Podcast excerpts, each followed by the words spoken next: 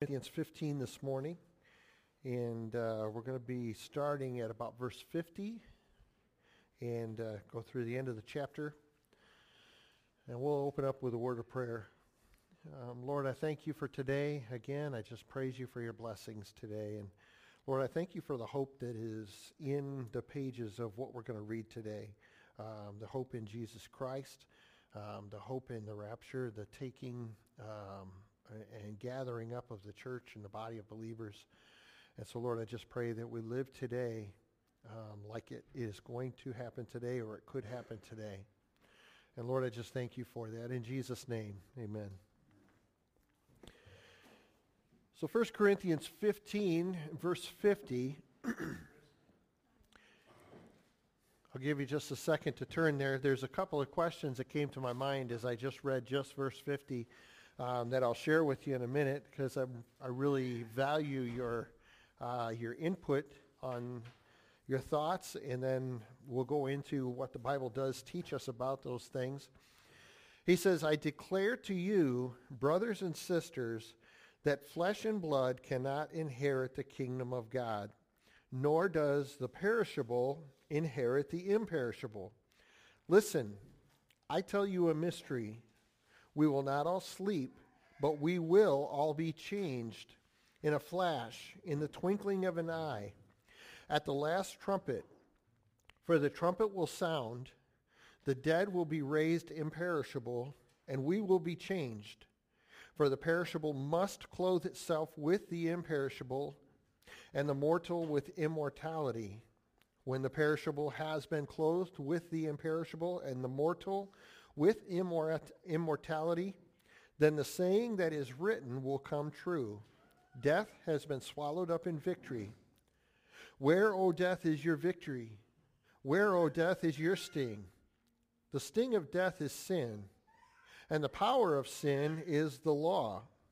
But thanks be to God, he gives us the victory through our Lord Jesus Christ. Therefore, my dear brothers and sisters, stand firm. Let nothing move you. Always give yourselves fully to the work of the Lord because you know that your labor in the Lord is not in vain. So when we read that first verse in verse 50, I declare to you, brothers and sisters, that flesh and blood cannot inherit the kingdom of God, nor does the perishable inherit imperishable. I had three rabbit trails in my mind going on uh, kind of at the same time. And the first question that came to my mind was, before the fall of man, could flesh and blood enter the kingdom of God? It was, in it was in it. So yes.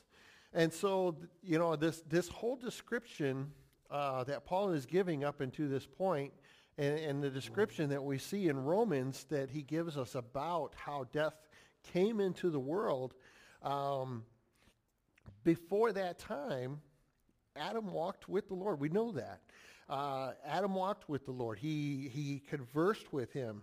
Uh, he existed in a world without sin, um, without death, without uh, decomposition, um, without anything like that. And, and it's kind of hard to imagine a world like that. There was no deterioration of things. Uh, in, in my world, and I'm sure in Brian's world, there was no rust. you know, I mean, I don't know that there would be cars today if, if we still lived, you know, as Adam lived, uh, if they were being necessary or anything like that. But uh, I have one customer that comes in, and every time I have to do a repair that I've had to repair on his vehicles, every time I've had to do a repair, his response is oftentimes, we still live in a fallen world, don't we? And that is so true. So before the fall of man, um, it leads me to that question because he makes the statement that flesh and blood cannot inherit the kingdom of God. So then the next question I had that came to mind as I was reading and studying this is, where is the kingdom of God and where will it be?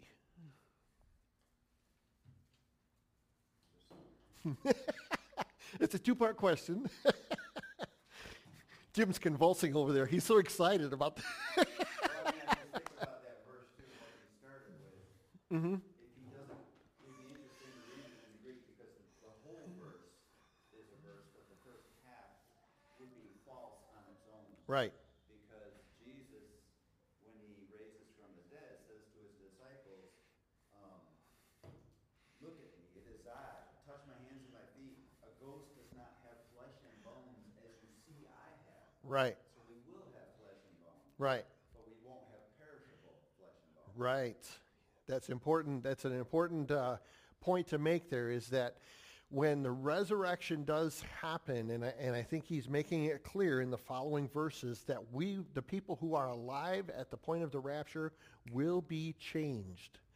Their bodies will be the same. They will, they will resemble the same bodies that we have now, but they will be immediately sinless or immediately glorified. Uh, at that, you won't be 60. Yes, the wrinkles will be gone. The uh, the I'm not going to get into the details, but the unnecessaries that we carry uh, will be gone. Um, and so there's a there's an instantaneous change that takes place. And so Well, I mean, we will have what would be, it'll be a perfect human body. right, So it's, I mean, you could allow your imagination, we were talking this morning, Wayne and I, like, Joseph was thirty when he became a leader, David was thirty. Right. Jesus was thirty, the priest had to be thirty, so I'm not saying it's thirty, but that's a common number, but if you think of the health of a thirty-year-old person in perfect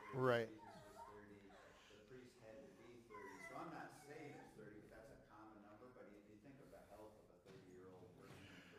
right, right. So if you if I think you'll be an adult. yeah, yeah, I mean, I think that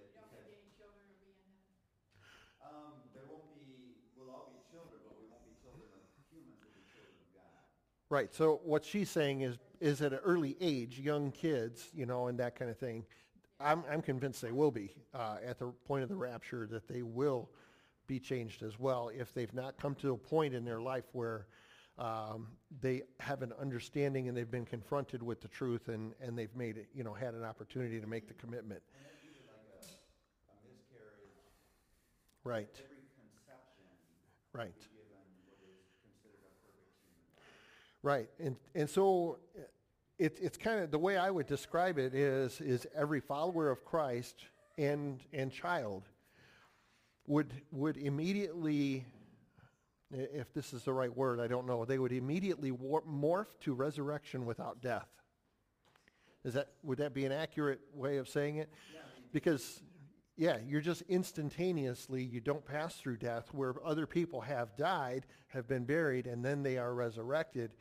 Um, they, they get to pass through or, or jump over the, the dying process uh, into immediately being glorified.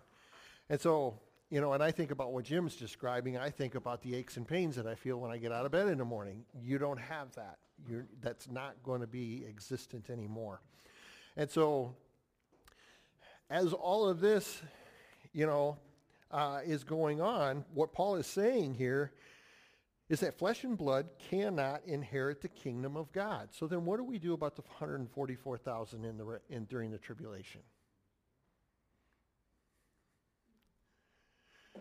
The 144,000 are, we're told that they are going to pass through tribulation and they're going to enter into the millennium without seeing death. They're not going to die. They're going to be protected from the events that take place that you know the the when the four angels come and these things are inflicted god says hold on wait a second let me mark these people first. And he and he and in revelation 7 he puts a seal on 12,000 from each of the 12 tribes of israel. And so if we go there just for a moment uh, take a look at those verses. Roman, uh, revelation uh, chapter 7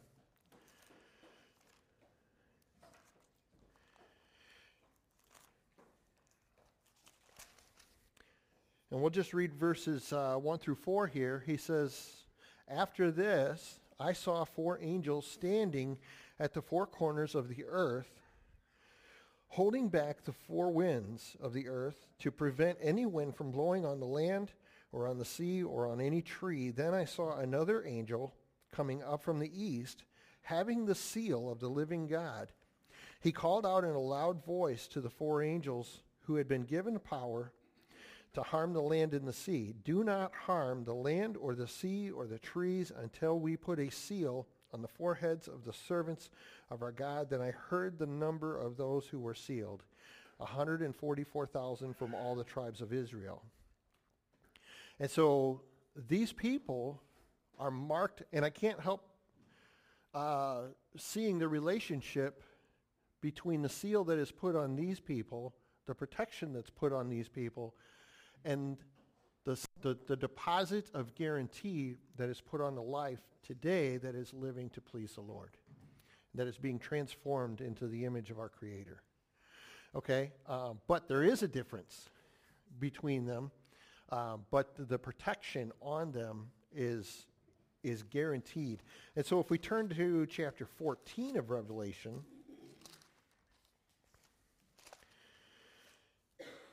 and we look at verses 1 through 5 here, um, we're going to see that there's four character traits of these people that are listed. Okay, um, let's read through these verses. He says, Then I looked, and there before me was the Lamb standing on Mount Zion, and with him 144,000 who had his name and his father's name written on their foreheads. I want to stop right there just for a second.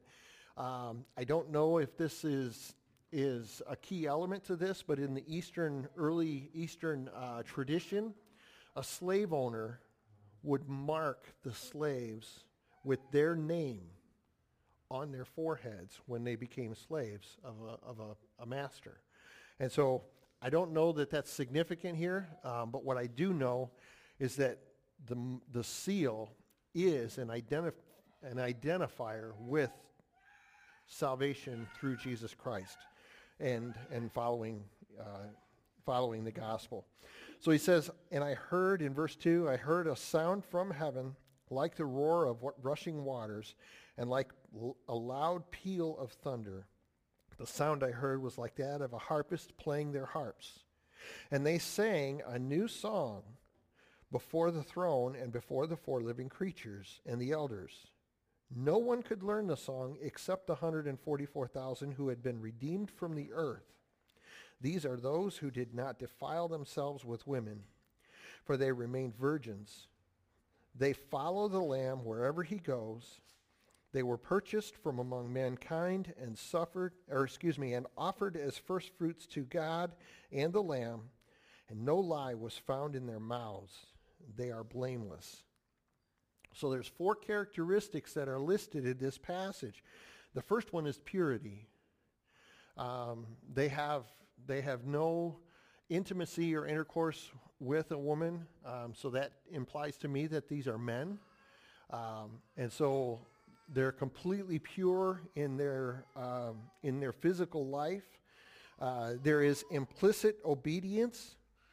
It says they follow the Lamb wherever he goes. What do we read in John about that? Jesus tells um, his disciples that my servants are wherever I am. Uh, they're doing exactly what I do, the things that I do. They are following me and, and following the instructions that I give. So there's a very distinct, they are very adamant, uh, adamantly following exactly what God has commanded. And there's, there's complete obedience. Um, there's a separation from worldliness. It says they were purchased from among mankind and offered as firstfruits to God. Uh, and then there's utter truthfulness. Um, there is no deceit found in their mouth, and they are blameless.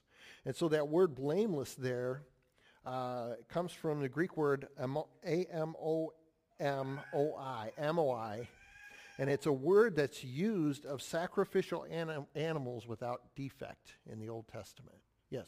I think that you could very well be right, and I think that this could also be men and women, Okay. because when you look at verse four, Okay.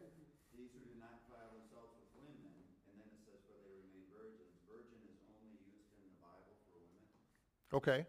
so I think it is possible that the hundred and forty-four thousand. Could be a mix, a mixed gender. Okay. Okay. I yeah. Commentary has, uh, virgins is not a physical description, but a spiritual one. Just as the church must be presented to Jesus as a chaste virgin, the hundred forty-four thousand must be pure in their ministry. One of the gross sins of the tribulation will be apostasy, spiritual adultery. But these these witnesses will be undefiled by the world, having given themselves in pure devotion to the Lord. Okay. Yeah. Um, so they're going to be trained like this to be.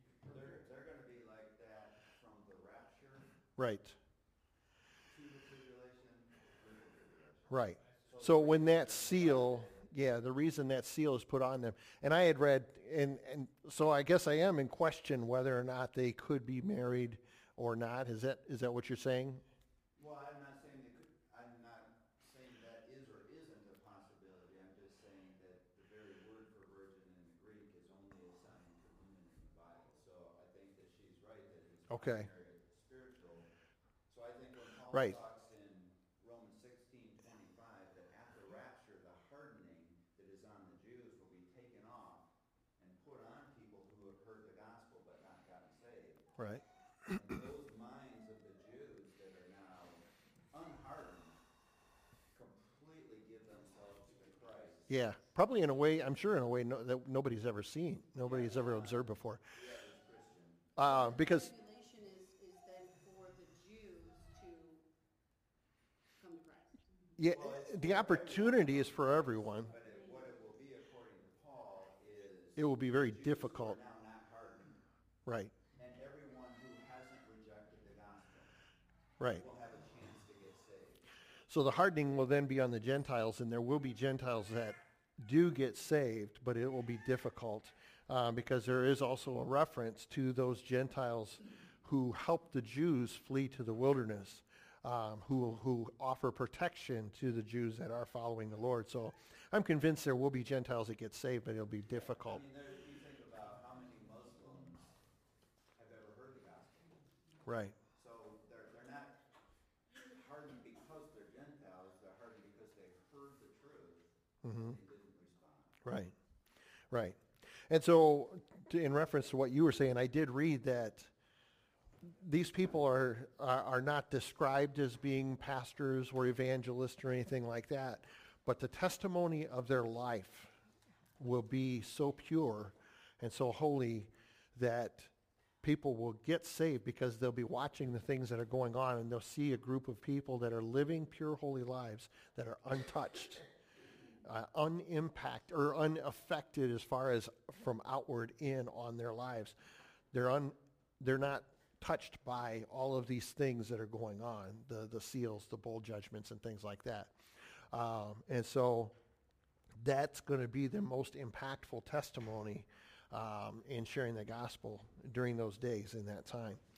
So these people actually are living their lives according to um, the passage in, uh, I think it was 2 Corinthians 12. No, I'm sorry, that's not, that's not it. It was, it's 1 Corinthians, 1 Corinthians 10. Uh, let's turn back there. I didn't write the verse down, but I,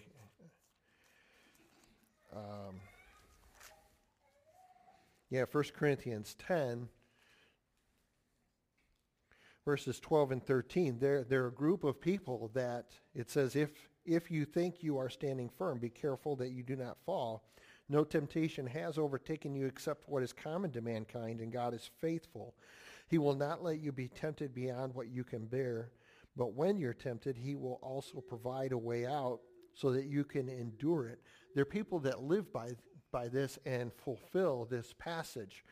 And so when, when they are tempted, they, they, they make the choice to take the way out. Um, and they are also very careful uh, to watch their own lives and their own jo- doctrines so closely that their, that their life is, is a complete, uh, powerful testimony about the words of Jesus Christ.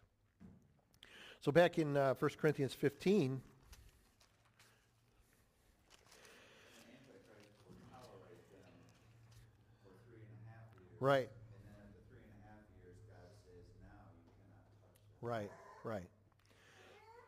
And so uh, in, in chapter 15, verse 50 again, um, this, this declaration that Paul is making that flesh and blood cannot inherit the kingdom of God.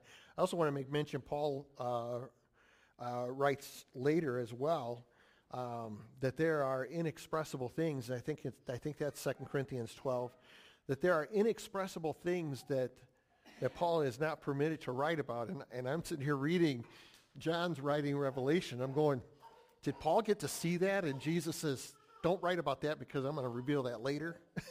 you know?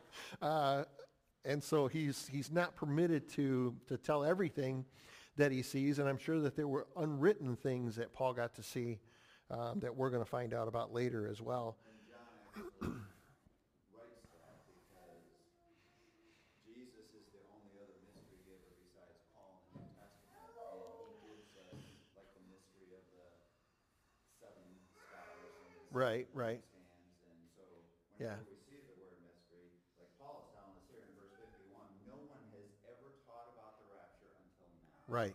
Not Jesus, not Peter, not John. Right, and we see mystery defined in Romans 16. Uh, just towards the end of the chapter, he, he gives the description of, of what a mystery is before he goes into this, this teaching as well. So anyway, um, Paul turns to the, the unasked question here in chapter 15, verse 50. And that question is, what about those who are not dead at Christ's coming? The, the, the, the church at Corinth didn't ask that question, but Paul answers that question anyway because it's essential in understanding. Uh, and it's a question that is going to come up, just like it did in this room. It's a question that is going to come up eventually in their, uh, in their following Christ and in their belief. So he, he tells them, listen, I tell you a mystery. We will not all sleep, but we will all be changed. So he's describing that there are some that will not die. There are some that in an instant will be changed and, and put into uh, or put on their glorified body um, in order to enter the kingdom of God.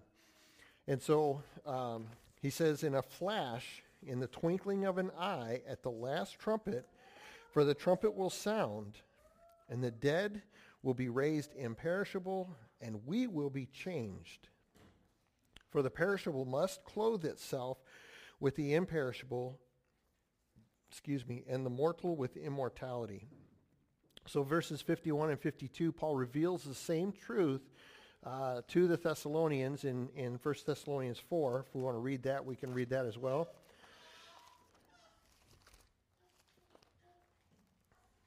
First Thessalonians chapter 4, and we'll start in verse 13.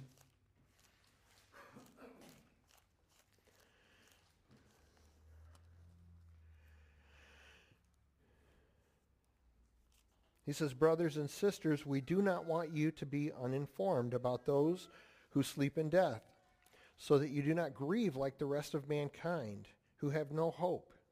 For we believe that Jesus died and rose again, and so we believe that God will bring with Jesus those who have fallen asleep in him. According to the Lord's word, we tell you that we who are still alive, who are left until the coming of the Lord, will certainly not precede those who have fallen asleep. For the Lord himself will come down from heaven with a loud command and with the voice of the archangel and with the trumpet call of God, and the dead in Christ will rise first. After that, we who are still alive and are left will be caught up together with them in the clouds to meet the Lord in the air, and so we will be with the Lord forever. Therefore, encourage one another with these words. And so the, the words in a flash and in the twinkling of an eye, of course, they indicate the change to an imperishable, imperishable uh, tongue-tied on that word. The change to an imperishable body will occur instantly. Um, We're talking about the church age people, correct? right, right. Um, So Paul says in Romans 8 that Christ is the first fruit. We are the first fruits. Right. of The resurrection. Right, So we will resurrect before anyone else because we are the first ones to be indwelt by the Spirit. right. So if we're here, we are raptured, but those in the church age who have died, died or are asleep already, they go first, then us. Right. So then are those who have died already not in heaven right now? There's spirit. Their spirit. And there's some visible form yeah, at least a silhouette or something of that, yeah, So John the Baptist will not get his glorified body until long after, right. like Peter and John. Are they the ones that are just, no, I'm sorry, I'm getting those two things confused in Revelation, so, uh, but yeah, yeah, I agree with that. Think about it. Every person gets their resurrected, glorified body at the end of their age. So Daniel makes clear Right. that the return of Christ to judge the world is the end of the age of the Gentiles over the Jews. Mm. That's when everyone from Adam John To the resurrection of Christ, Yeah, so the church age begins at the resurrection of Christ and ends at the rapture. So at the end of our age, we get our resurrected body. right, Tribulation saints begins with the beginning of the tribulation and ends at the end of the tribulation, could say the rapture. hmm At the end of the tribulation, they get their glorified body. right, And the millennium, which we know the least about, hmm the people that are going to be alive when the kingdom go, goes into new heaven and earth, right, somehow be changed at the end of their age. right, right.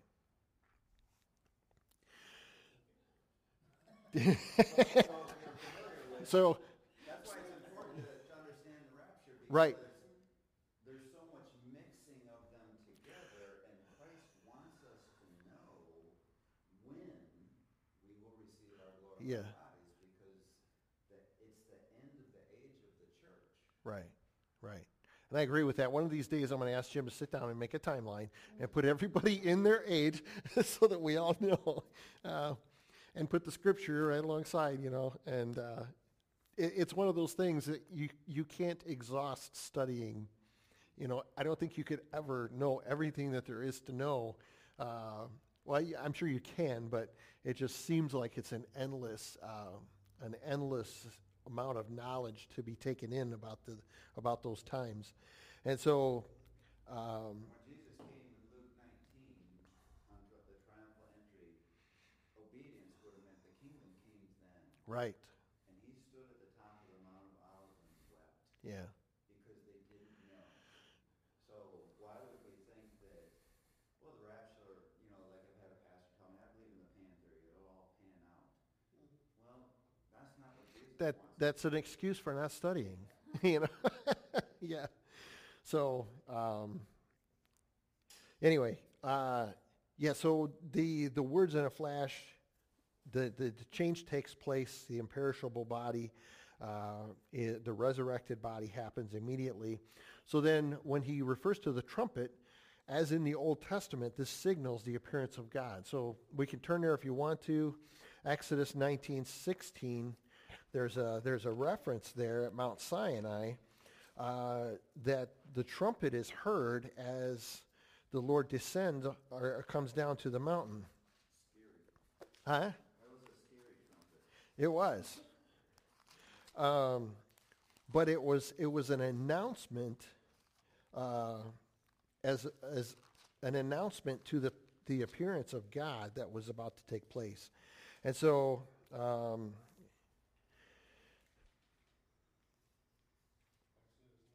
Nine, yeah, chapter 19. Let's start in verse 14 and read through uh, 16. So after Moses had gone down the mountain to the people, he consecrated them, and they washed their clothes. And he said to the people, Prepare yourselves for the third day. Abstain from sexual relations. And he says, On the morning of the third day, there was thunder and lightning, and with a thick cloud over the mountain, and a very loud trumpet blast, everyone in the camp trembled. And uh, he goes on to say that the Lord, and I didn't realize this, uh, I'm sure it's been there and I just missed it, but later on I find out that, that God told him to bring Aaron with him uh, when he came up the mountain. And I'm not sure exactly how all of that transpires.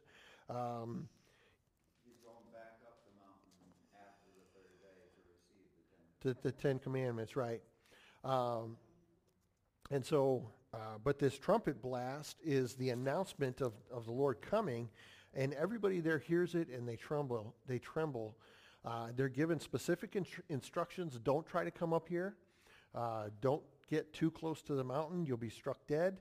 Um, and so there's there's details there that um, that are there for their protection, uh, that are there to help them understand the sovereignty and the reverence uh, that is that is to be acknowledged before the Lord. And so There's an actual last trumpet. You're jumping ahead. You're, right on my notes. It's the last blast for the church because this appearance will never end for the followers of Christ. According to 1 Corinthians 13, 12, we will see him face to face.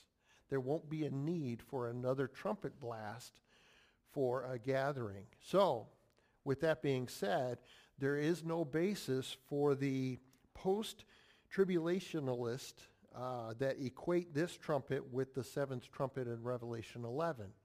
There are some people who will go to Revelation 11 and read through the trumpet blasts that take place there and say, well, that's the last trumpet. That's not the case because those are trumpet blasts of judgment on the earth. Yeah. What I'm saying too is, to the Jews, there's a last trumpet that is a different tune. Right. So like when they wa- walked around Jericho thirteen times, the, the, s- the seventh time on the seventh day, they played a different tune, and you can actually Google Is a shofar or something like that? Well, it's a, they're all playing shofars for all the trumpets, Okay. but when they play the last trumpet, the wall came down. Right. There's a, there's a particular tune that they play It was probably more like rock and roll rather than. no. You're right, it's, it's assigned to the end of the church being Right. the last trumpet, but there's a, an actual tune that the Jews are familiar with, that for them, the Feast of the Trumpets augur- inaugurates a new age, a new time, a new spiritual year, and it will be the newness of the church is why that tune is being played. Okay. Okay. Um, so yeah, the, uh, the, the, the particular trumpets in Revelation 11 um, do pertain to the judgments during the tribulation, whereas a trumpet here is specifically related to the church, um, as we're reading in 1 Corinthians. So if we look at uh, verses 53 through 55, in 1 Corinthians 15, And he says, For the perishable must clothe itself with the imperishable, and the mortal with immortality. And when the, when the perishable has been clothed with the imperishable, and the mortal with immortality, then the saying that is written will come true. Death has been swallowed up in victory. Where, O death, is your victory, and where, O death, is your sting? So, just like the dead, the living will exchange the temporary and imperfect for the eternal and the perfect. So death's power is removed from those who belong to, tri- to Christ.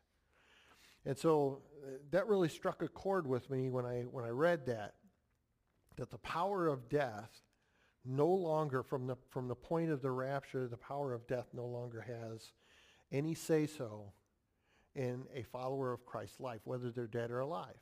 And so the, like I said, the transition from the mortal or the perishable into the immortal for the person who is still living physically is a, is a seamless transition and it's an instantaneous crossing over. And uh, for the, those who have died, their mortal perishable body is resurrected transformed into a glorified body and rejoined with the, with the spirit that is with the Lord. And so we meet them in the air. I, I, I'm, I'm just sitting here going, that's going to be so cool. you know, to be able to, to see that happen. Um, is just going to be awesome. So death is swallowed up in victory is the fulfillment of Isaiah 25, 8. Um, and then in verse 55, uh, that's a quote from Hosea 13, 14. Um, where, O death, is your victory? Where, O death, is your sting? And uh, in verses 56 and 57, he says, the sting, the sting of death is sin, and the power of sin is the law. But thanks be to God, he gives us the victory over our Lord Jesus Christ. And I underlined victory in this verse, and I underlined victory. What's that? No, I was just saying through our, not over our Lord Jesus Christ. You're like. Oh, through. Get reading too fast. Yep, sorry, sorry. Through our Lord Jesus Christ. Yeah, that, I underlined victory in, in this verse, and I also underlined victory um, in verse uh, 54 because Paul ends verse 54 with this word, and he's entering into the exaltation uh, of, of Christ in verse 55. And so similarly, uh, the word sting in verse 55 leads him into this brief digression in verses 56 and 57. And so the law becomes the mirror in which the human uh, rebellion and attitude is measured against.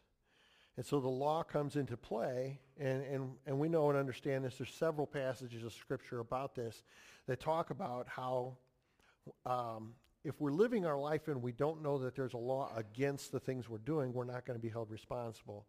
But so the law comes to help us understand the violation against God uh, that is present in our lives as a result of uh, as a result of the fall of the first Adam.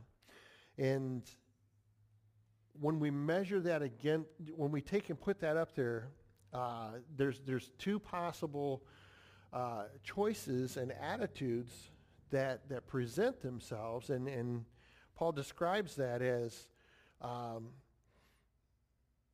I forget how the verse starts now. Leads to repentance that brings salvation. Godly sorrow. Thank you. There's, there's two uh, choices that are available in front of us. There's godly sorrow and there's worldly sorrow. And there's no gray area. There is no in between. So godly sorrow leads to repentance that brings salvation and leaves no regret. And worldly sorrow leads to death, it says. And so um, I think that's the mirror that's, when that mirror is placed in front of us, that's the choices. Uh, we can choose rebellion. We can choose to say, wow, you know, uh, that's, that's really good, but I'm, I'm good. I'm satisfied with where I'm at.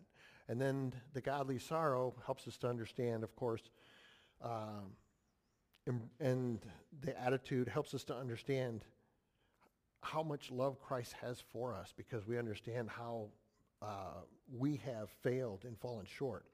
So anyway, um,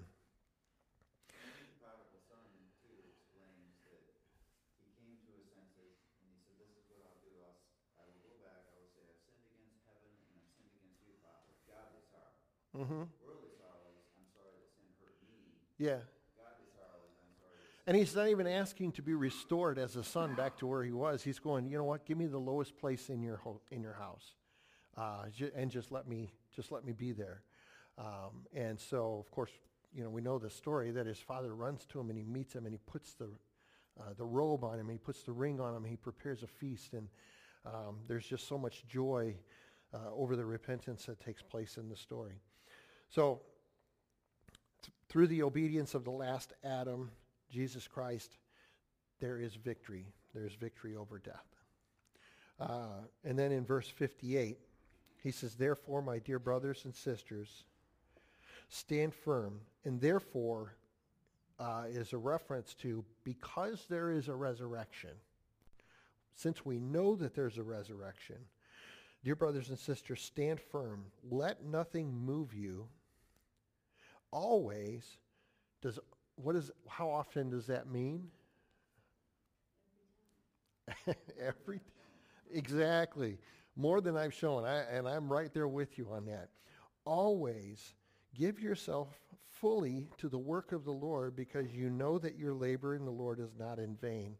So this morning during prayer time, it was prayed, Lord, prepare our hearts today for what you have for us. And, and, and immediately what came to my mind is, how many times do I come into worship and whether knowingly or unknowingly, I put conditions on whether or not I'm going to worship fully today? You know, if, if everything goes well, this person says hi to me, that person doesn't, you know, say this or that or doesn't do this or that. Or, and if the music sounds good and, and the message is encouraging and uplifting and, and all this kind of stuff, then I'll worship fully. I'll, I'll give everything in my worship then, all my heart, my soul, my strength. Um, but if, if something happens, if I step in a puddle on the way in the door and my shoes are wet the rest of the service, I just can't do it. You know, um, how, how often, I'm just, I'm looking at my own life. I'm not looking at anybody else. I'm looking at my own life going, wow, how many times have I not done that just in worship. And that, that doesn't include the rest of the week um, when there's opportunities in front of me to share the gospel. Yeah. The verse, the last verse from chapter, twelve of Hebrews that you studied last week. Therefore, since we are receiving a kingdom that cannot be shaken, Mhm. let us be thankful, and so worship God acceptably with reverence and awe. Mm-hmm. For our God is a consuming fire. And that just kept sticking with me the last couple of weeks because we, we've been reading through, um, as, like a couple days before we read through Yeah. what's going to be preached on. And we've done it the past couple of weeks and I was like, acceptably, with reverence and awe. Do we do that? Right. Right. Do I do that? Right. Or do I get distracted? Yeah. So in both cases, when he starts chapter eleven in Hebrews, faith is being sure of what you hope for and certain of what you cannot see. That's not an idea, that's an action. Mm-hmm. Paul says, therefore, if you believe this is true, Right. stand firm. Right.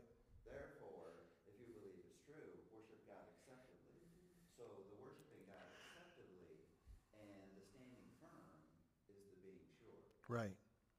And it doesn't matter what our circumstance, or shouldn't matter what our circumstances are. Right, exactly. And and I was going to ask that.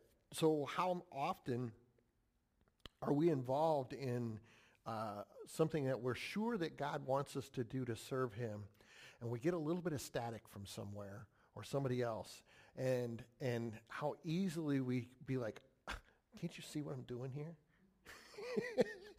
did Jesus do that? I mean, did he respond with that kind of attitude toward another person? He didn't. He, he, he responded in a way that, okay, maybe this person isn't seeing things that, that the Lord is showing me. Um, you know, of course, Jesus always did what his father wanted, but there's so many examples in the scripture where different levels of maturity have to be allowed to be accepted for everyone to continue to grow and mature. And so that's, and that's difficult for me. I, I'm just being the first one to be open and honest about that. It's, it's hard.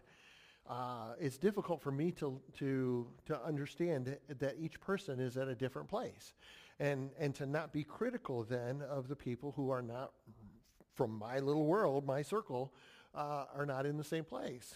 And I don't know if you, if, if you look at it this way as well, but sometimes being critical of that or, or looking at it a different way, it's hard to determine sometimes whether it's just an immaturity in their faith or, or the same.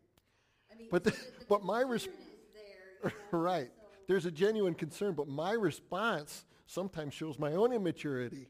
You know, that's what I'm that's what I'm getting at. It's not that, you know, oh, this person's not as mature as I am. That's not what I'm getting at. But there's I, I'm I'm still learning how to to respond to different maturity levels of different people and how to be more uh, to try and be more no, not try, sorry, to be more encouraging like Jesus wants us to be, uh, and to be willing to, to teach as well. So, um,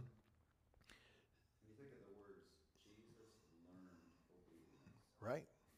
Means he was faced with the choice every single time. Right. It. Right.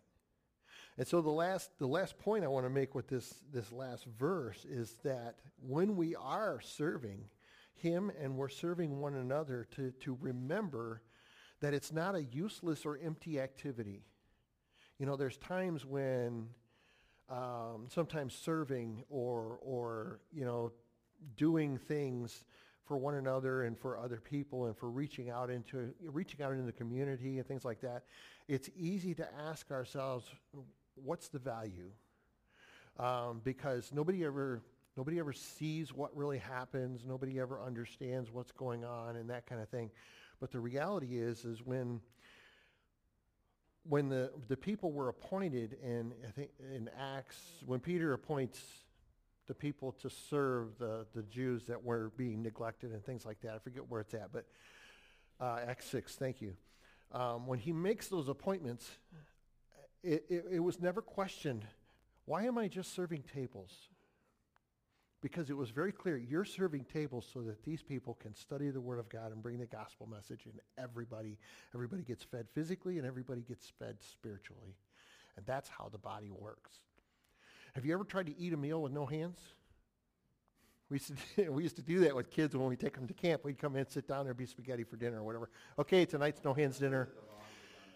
No hands dinner. Everybody, you know, face first into your plates, put your hands behind your chair, and everybody eats, okay? And that means napkin and everything. You don't get to use your hands for your napkin. You don't get, you know, and that's fun. It's, it's kind of, but the reality is, is that's what the church is like if there's not everybody doing their part.